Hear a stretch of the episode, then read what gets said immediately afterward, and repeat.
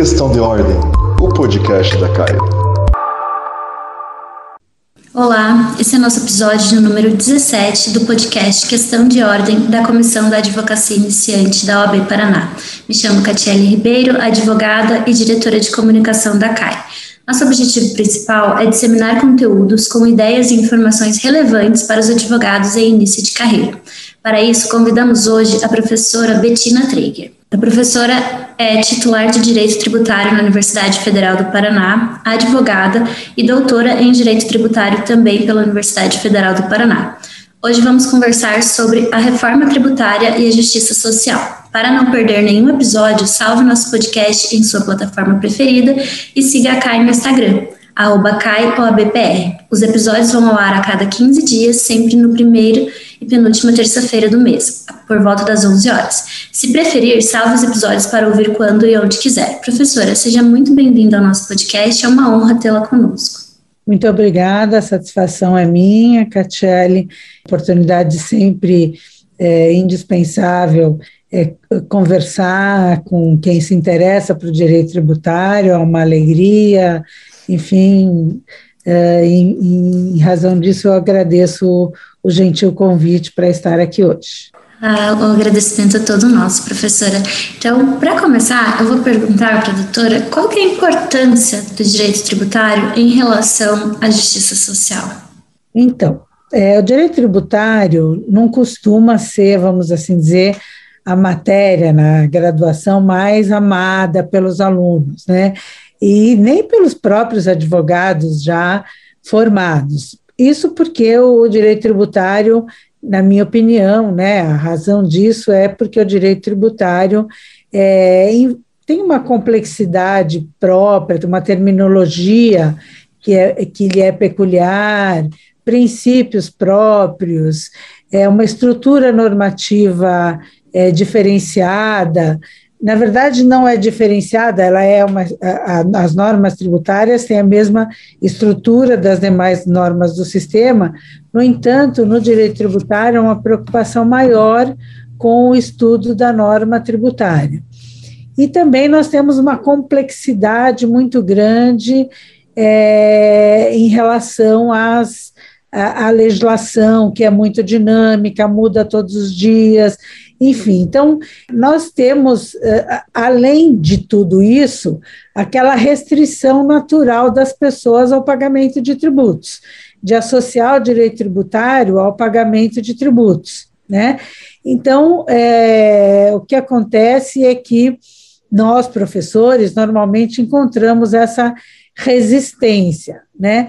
O fato é que o direito tributário, e eu sou suspeita para dizer isso, mas eu de fato acho o direito tributário lindo, sou encantada com o direito tributário por vários motivos, né? Sobretudo porque identifico no direito tributário uma possibilidade de realização de justiça social por meio da justiça fiscal. Então, nós é, residimos, nós somos cidadãs, nós duas, de um, de um país é, que tem uh, níveis elevadíssimos de pessoas em estado de pobreza e de miserabilidade, né? que uh, ganham muito pouco por mês, jamais o necessário para ter uma vida com dignidade. Com a pandemia, esse quadro se agravou, inclusive. É, nós tínhamos, antes da pandemia, 14 milhões de famílias em estado de pobreza e miserabilidade. E hoje nós temos 19 milhões de, de famílias em estado de pobreza e miserabilidade. Então, nesse sentido, é que eu, como operadora do direito em matéria tributária, sempre me questionei o que, que eu posso fazer em relação a isso. Porque qualquer que seja a nossa posição ideológica, qualquer que seja o partido que nos agrade, enfim, o fato é que nenhum de nós que, felizmente, é, vive em condições dignas, tem alimento, tem investimenta, tem um teto para morar, é, se satisfaz de ver uma situação dessa. Ninguém gosta disso, seja é, PT, seja PSDB, seja PMDB, seja o que for, né? Quem tem um sentimento de, de conhece a palavra, o sentido da palavra fraternidade, não gosta de saber que existem tantas pessoas com, uh, uh, uh, com fome, né, com frio. É esse exatamente a situação.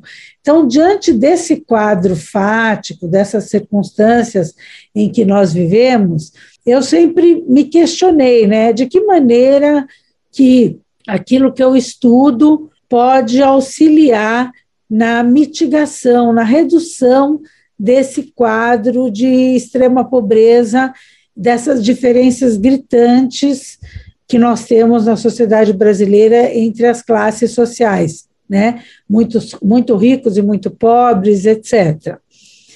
É, e aí, estudando uh, uh, mais a fundo direito tributário e fazendo as minhas pesquisas em nível de doutorado, etc., eu decidi uh, uh, me aprofundar no estudo do, do princípio da capacidade contributiva. Por quê? Porque eu observei que o direito tributário ele é muito importante para várias coisas. E assim, cada vez que eu estudava mais o direito tributário, eu estou 33 anos estudando direito tributário, mais eu me aprofundava, mais eu me deparava com a importância desse ramo do saber jurídico né? Uh, tanto para a situação de diminuição de diferenças sociais, como para tantas outras situações. Por exemplo, todo mundo sabe que o direito tributário é muito relevante no que diz respeito ao abastecimento dos cofres públicos. Essa é a primeira importância do direito tributário. Para que, que se cobra tributos? Porque o Estado tem despesas, a gente mora nesse Estado, nesse país, é a nossa casa, né? Nós temos que fazer frente a esses custos, como temos que fazer em nossas casas, né? Uh, então, essa é a primeira importância do direito tributário, custear as instituições democráticas, né?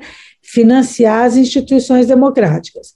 Por outro lado, ainda a gente vê aí, nós estamos vivendo uma crise sanitária e econômica é, gravíssima em, razão da pandemia. A pandemia gerou a crise sanitária e com ela veio a crise econômica. O que, que a gente ouve o tempo todo? Vamos uh, mexer nos tributos para regular, para financiar, para resolver a crise sanitária e também a crise econômica.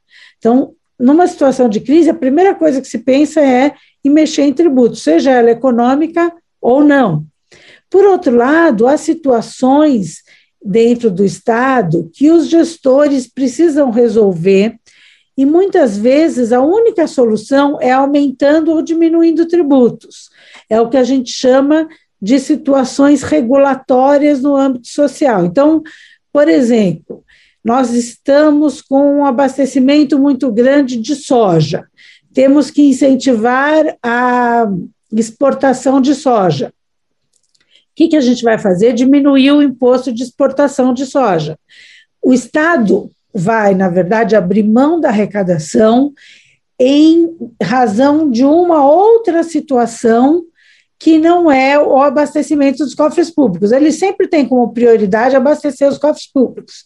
Mas algumas situações da sociedade, econômicas, culturais, eh, sociais, etc., podem fazer com que o Estado reduza ou aumente tributos para resolver essas situações, que não são exatamente de abastecimento de cofres, cofres públicos.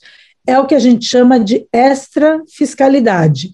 Então, os tributos podem ser usados extra-fiscalmente para regular situações na sociedade. Então, realmente, eu estou dizendo tudo isso para demonstrar a importância que tem os tributos na sociedade e a importância que, consequentemente, tem o direito tributário na sociedade nos interessa de perto em relação às importâncias, várias importâncias, várias, vários aspectos que a gente pode eh, estudar em relação ao direito tributário, a questão da diminuição das diferenças sociais.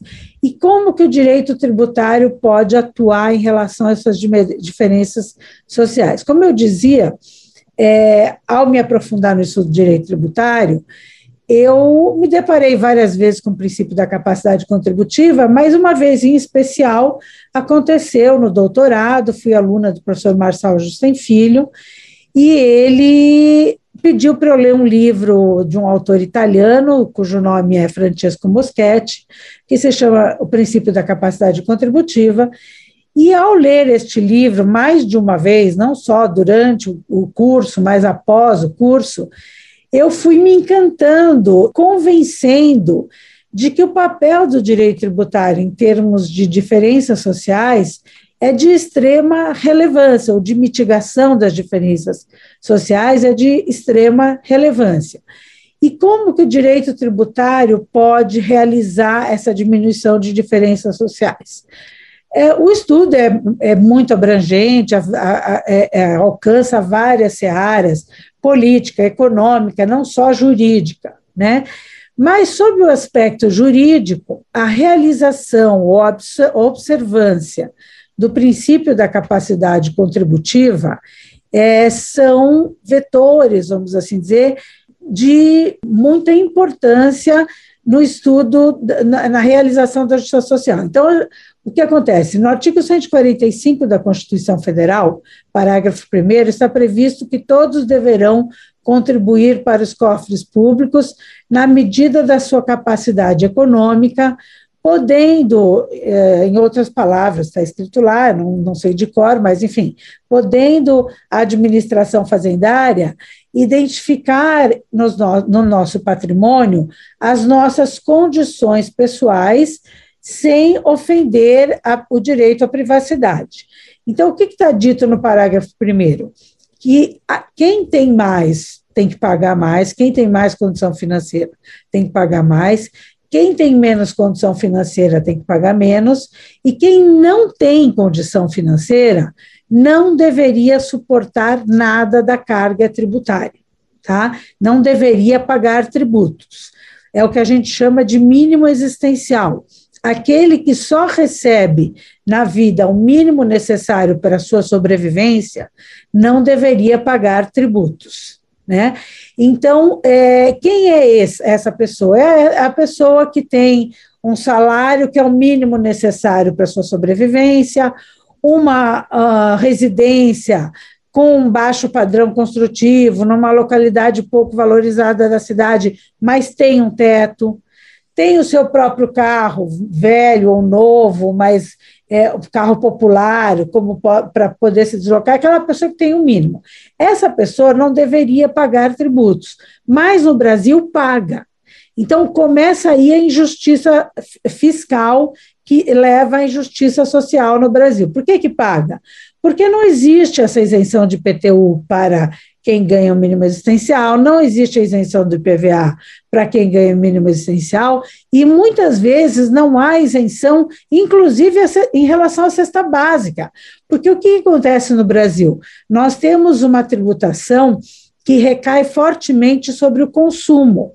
Então, todo aquele que consome suporta uma carga tributária. Se eu comprar arroz, feijão, pão, macarrão, óleo, açúcar, vai estar embutido o preço do ICMS, por exemplo. Alguns estados dão isenção desses produtos, aí, nesse caso, se respeita o mínimo existencial. Mas, ainda que não, não se fale em cesta básica, a gente pode falar em termos de uma vestimenta, uma roupa, um sapato, uma, enfim, uma, um agasalho, um cobertor, que são necessárias, são, são elementos necessários para uma vida digna, também nesses produtos vai estar embutido o ICMS e aquele que ganha o salário mínimo, é, por exemplo, ou abaixo do salário mínimo, que são muitos, né, esses que eu falei que estão em estado de miserabilidade, suportam o peso da tributação. Então, isso está muito errado no Brasil, porque nós temos uma tributação fortemente calcada é, nos é, tributos indiretos, onde é difícil aferir quem tem mais e quem tem menos. O ICMS que recai sobre um tênis é o mesmo para o mais rico ou para o mais pobre. Então, assim, o que, que a Constituição fez? Disse que, para se observar a capacidade contributiva na tributação indireta, eu deve, o Estado deve tributar mais pesadamente os itens menos essenciais. Então, as roupas, o vestuário, enfim, mais simples, etc., tem que ter uma alíquota mais baixa. Se o mais rico comprar aquele produto, ele vai pagar a mesma, a mesma, o mesmo tributo do mais pobre, mas ele, aí ele está comprando um produto de baixa qualidade, é, é necessário para uma vida, é, só uma vida com dignidade. Ele não é um perdulário, não quer gastar, enfim, N motivos.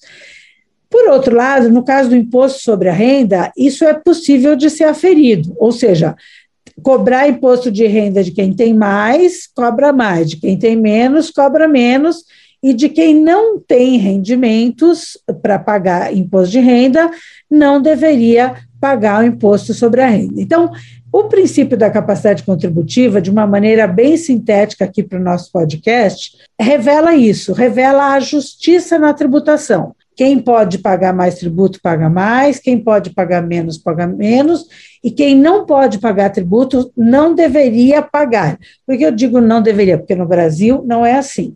Por isso que se diz que no Brasil a tributação é muito onerosa, realmente a gente paga muitos tributos, ela é muito complexa, porque nós temos, por exemplo, no caso do ICMS, 27 legislações estaduais, cada estado tem a sua legislação.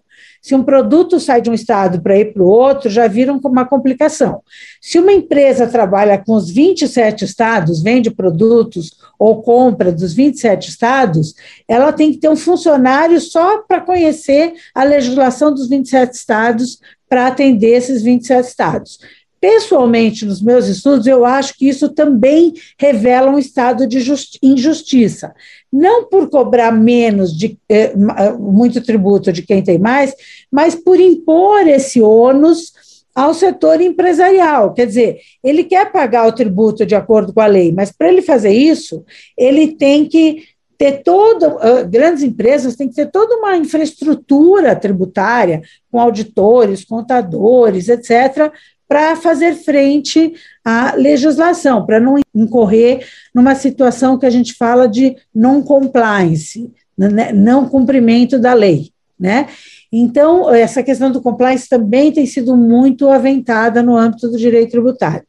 Então, efetivamente, nós temos uma tributação muito onerosa, muito complexa e muito injusta.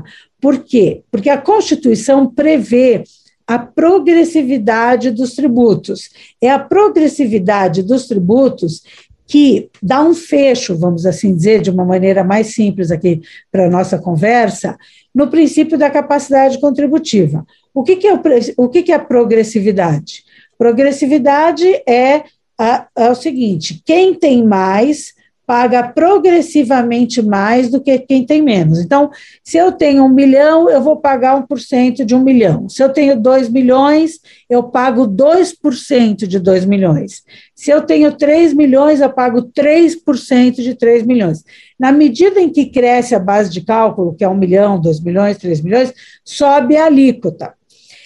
Pense que se eu tiver uma alíquota única, 1% sobre 1 milhão é X um, 2% sobre 1 milhão é 2x.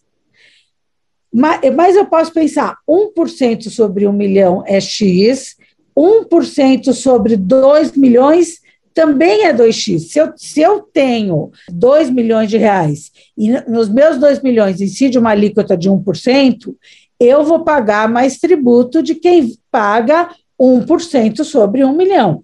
Então, dá uma sensação de que, olha, quem tem mais está pagando mais. 1% sobre 2 é mais do que 1% sobre 1.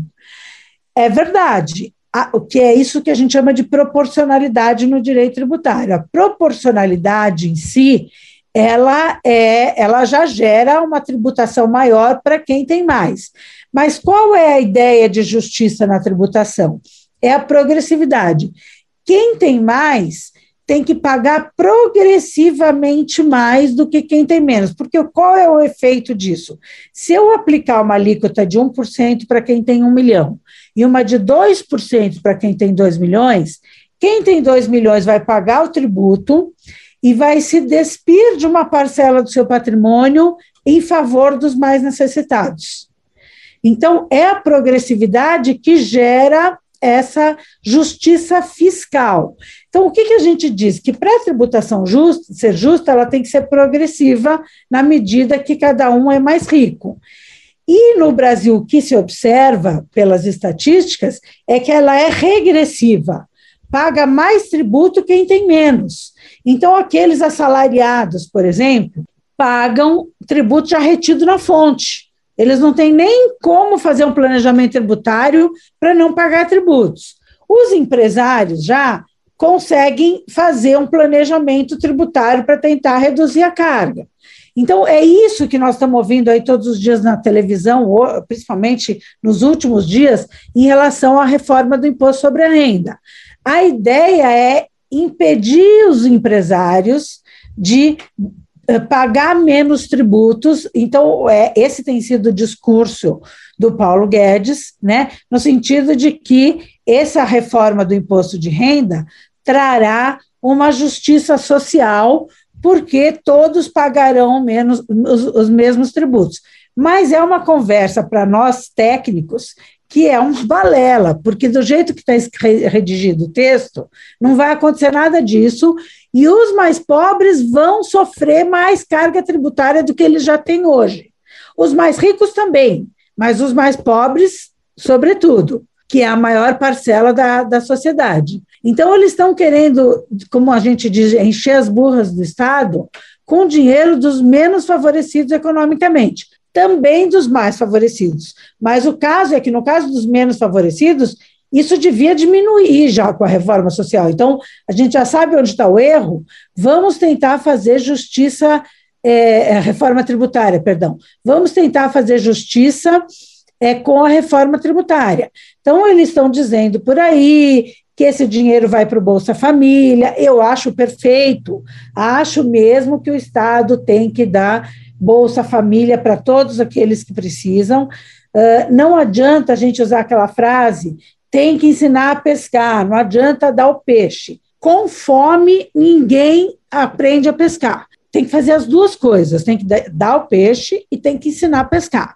Porque quem está cheio de família aí, que se não tiver o peixe, não vai conseguir pescar um ou outro que dá um jeito e se sobressaem com fome e, e com dor e com sono e sem luz e etc. Né?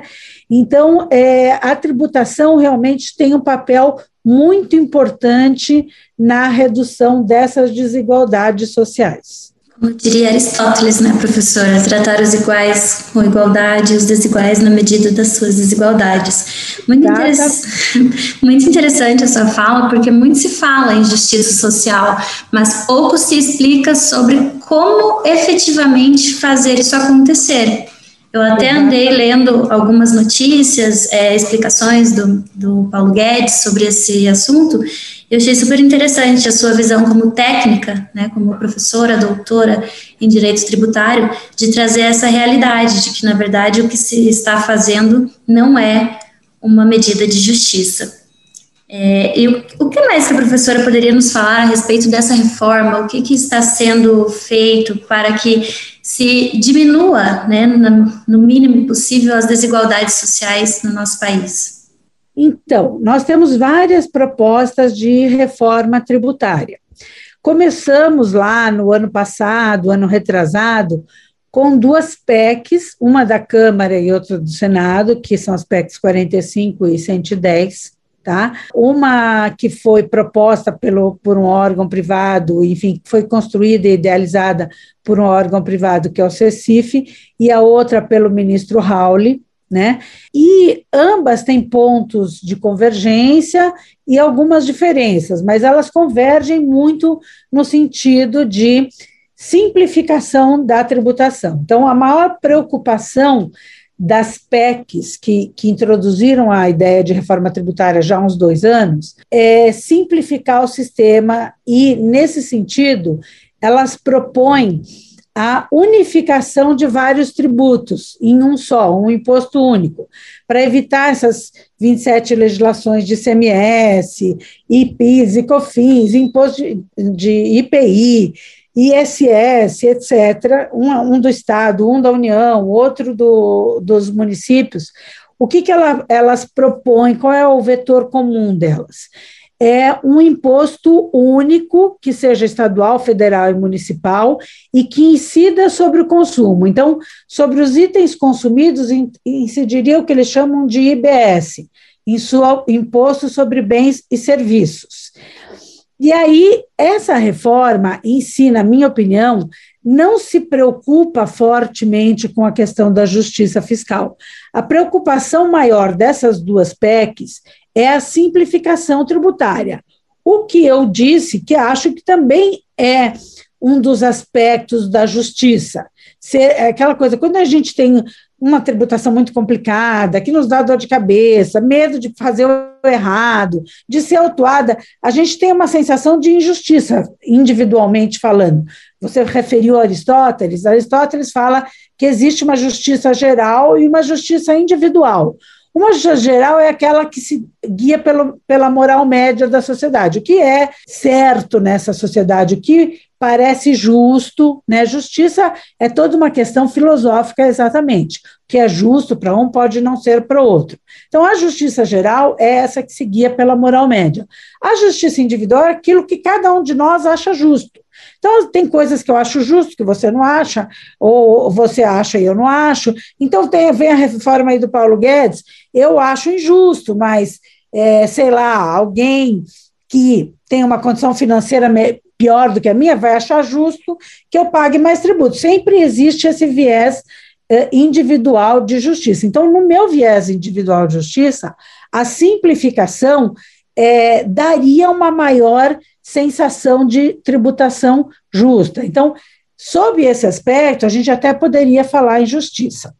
Mas nenhum deles se preocupa com essa situação de, ou de uma maneira concreta, nenhum desses projetos se preocupa com a questão da regressividade da tributação, alguma forma de tornar a tributação mais progressiva. Como que eu poderia ter uma tributação mais progressiva? Hoje nós temos progressividade no imposto sobre a renda e no IPTU. Só para que uma tributação fosse efetivamente progressiva, todos os impostos teriam que ser progressivos.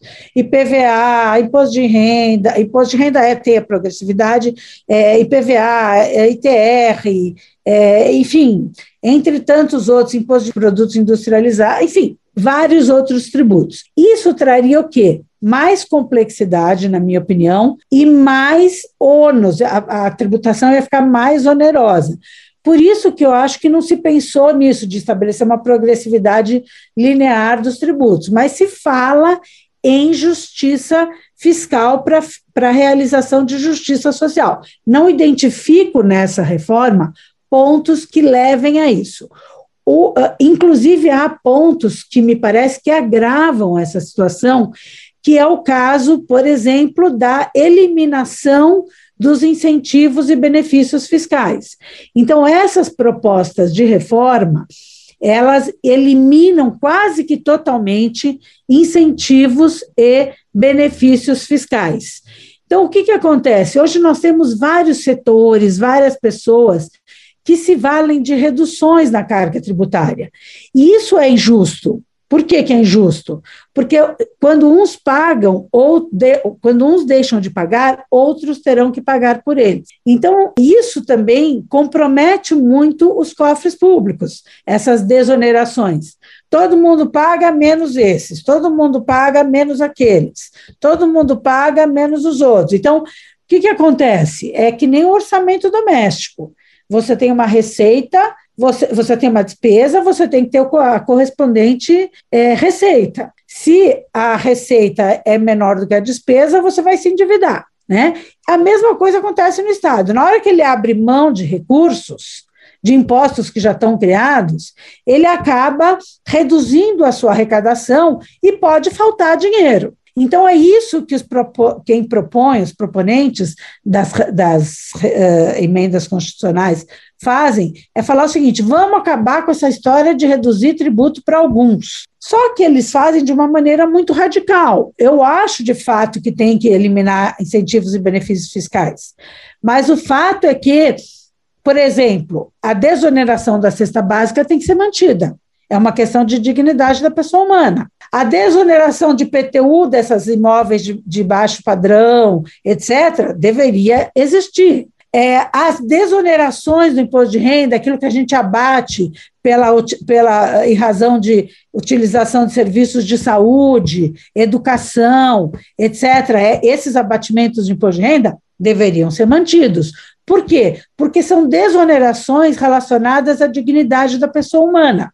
E é nesse ponto que eu me oponho a essas duas emendas, né? Na eliminação total dos incentivos. Eu acho até que incentivo é importante para as empresas, para que elas eh, se alavanquem, empreguem, se sedimentem e depois abram mão desses benefícios. Então, também acho que, de repente, os benefícios têm que ser concedidos pra, uh, uh, de uma maneira muito bem fundamentada em relação à sua importância para o Estado, para o município, etc.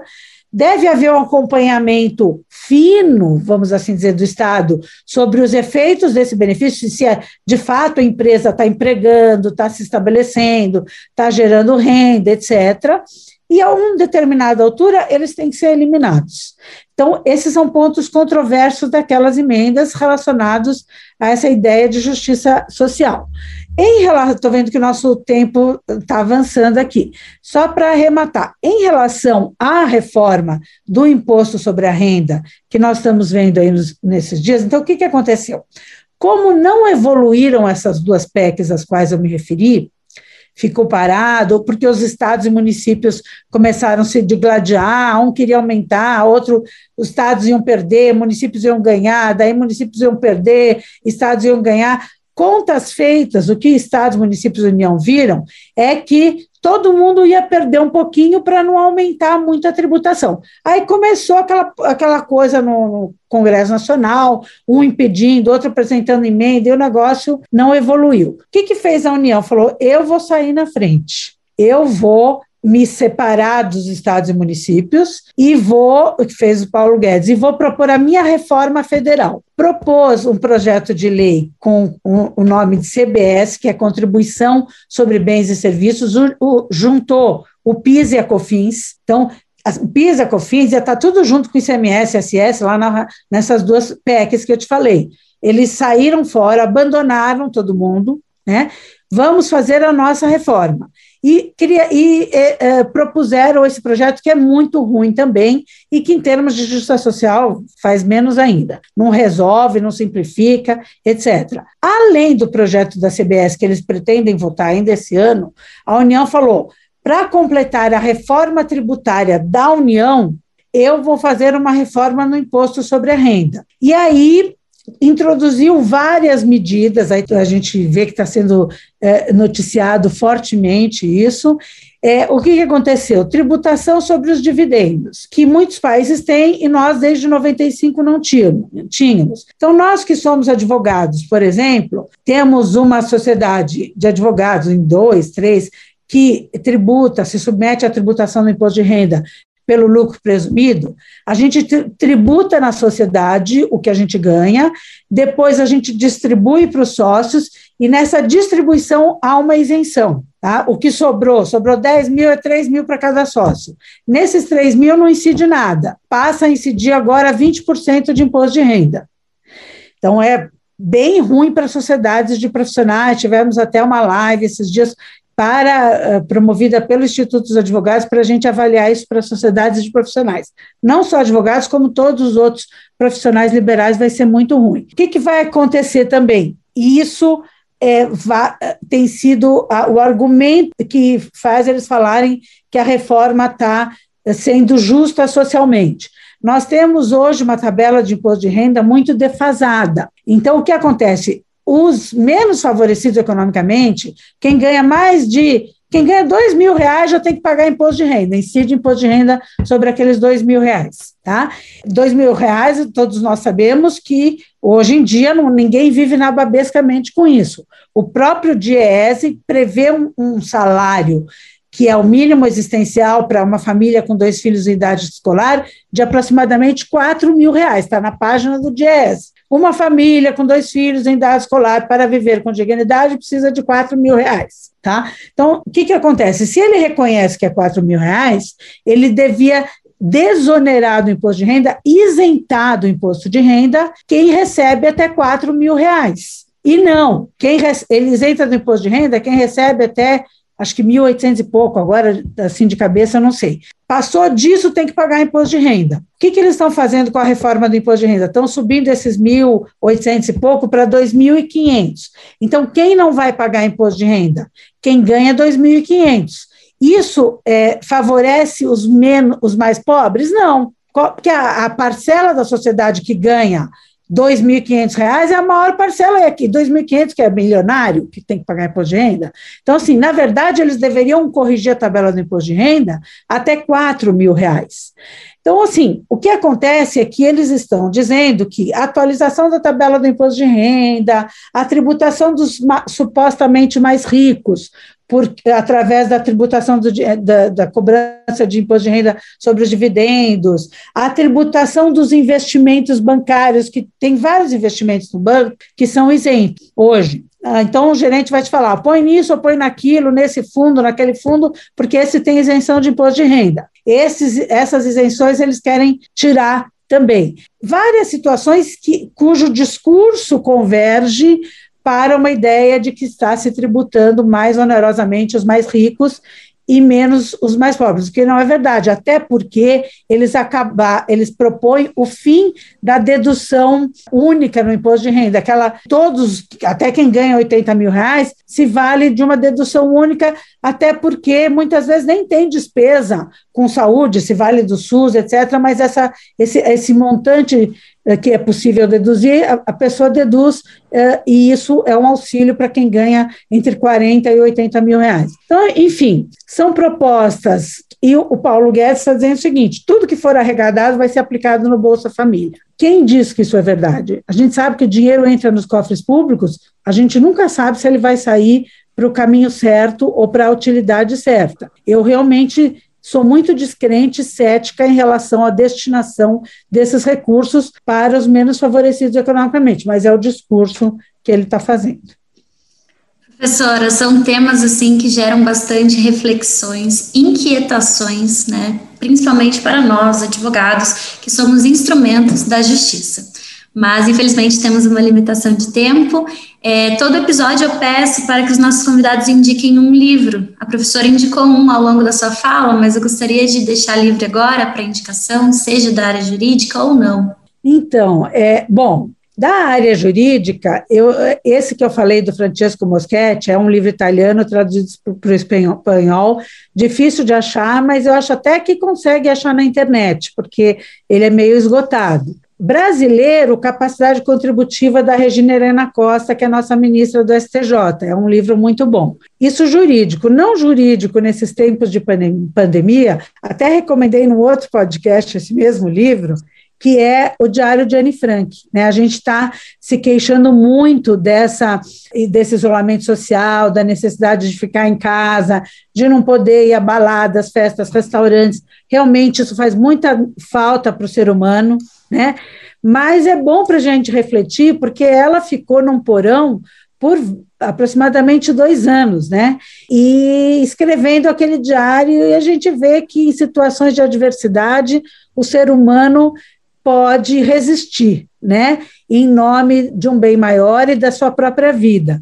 Então, é, eu acho que é para refletir, porque nós estamos todos no aconchego do nosso lar, com alimento, sem guerra lá fora, quer dizer, uma guerra sanitária, mas enfim, é, não corremos o risco de levar um tiro na testa se a gente sair de casa, né? Há uma semelhança, o risco é pegar o, o vírus, mas o fato é que nós estamos, não estamos num porão, né?